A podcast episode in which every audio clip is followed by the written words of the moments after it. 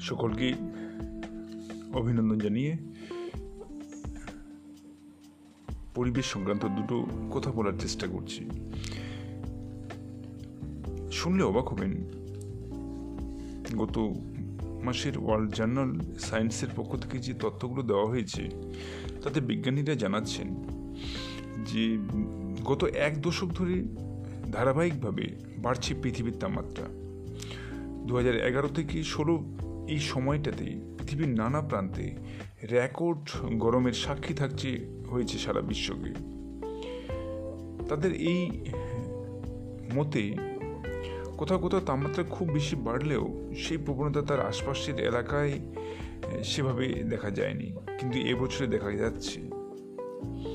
তাপমাত্রার বৃদ্ধির লেখচিত্র কার্যত গোটা পৃথিবী জুড়েই ঊর্ধ্বমুখী, শুধু তাই নয় দু হাজার চোদ্দ থেকে দু হাজার ষোলো সালে এলোনিনো দেখা গেলেও পৃথিবীর জলতলের উষ্ণতা বৃদ্ধি এক এক অঞ্চলে এক এক রকম ছিল।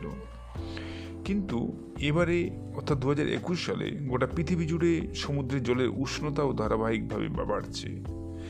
তার চেয়েও দুশ্চিন্তার হলো মরশুমের পরিবর্তনের পরেও সমুদ্রের উষ্ণতা আগের জায়গায় চট করে নেমে আসতে পারছে না। যেমন, এবার জুলাই মাসে ইউরোপ আমেরিকার গড় তাপমাত্রা ছিল ছেচল্লিশের বেশি। ইতালিতে তাপমাত্রা ছেচল্লিশ ডিগ্রি সেলসিয়াস। আমেরিকার কিছু এলাকায় দৈনিক উষ্ণতা উনপঞ্চাশ ডিগ্রি সেলসিয়াসেও পৌঁছেছিল।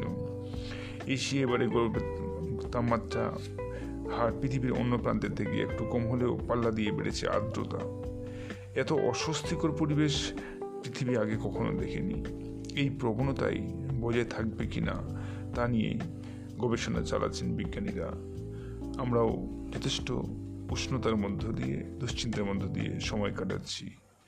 ভালো থাকুন, সঙ্গে থাকবেন। ধন্যবাদ।